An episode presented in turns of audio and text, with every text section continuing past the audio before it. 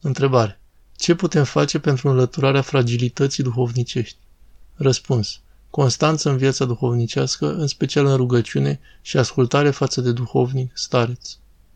Întrebare. De două săptămâni am născut un scump băiețel. Voiam să vă întreb. Se poate trece pe pomernic până la botez? Îl pot striga pe nume până la botez? Răspuns.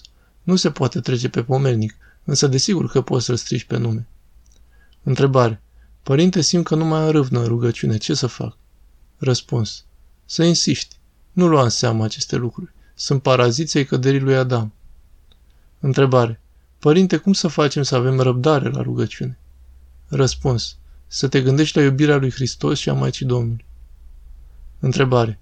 Cum putem să ajutăm pe cei dragi nouă când durerea și necazul lor depășesc slabele noastre puteri? Răspuns. Prin rugăciune simplă și exemplu. De asemenea, să nu cădem și noi în butoiul cu melancolie. Întrebare. Cum putem avea descoperire de la Domnul în ceea ce privește starea părinților noștri trecuți la El? Răspuns. Dacă vrea Domnul, nu trebuie să căutăm astfel de lucruri. Cum dă bunul Dumnezeu? Întrebare. Sunt mustrările de conștiință benefice? Și dacă da, în ce măsură să ascultăm de ele? Mă gândesc că te pot duce într-o extremă greșită. Răspuns. De regulă, mustrările de conștiință sunt benefice. Desigur că uneori diavolul se poate amesteca, însă tu să spovedești tot ceea ce spune conștiința. Întrebare.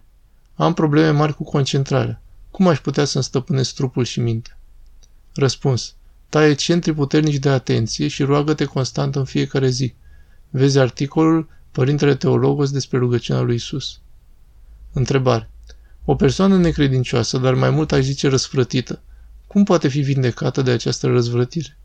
Răspuns. Cu rugăciune, exemplu personal și răbdare. Nu foarte multe cuvinte, multă dragoste.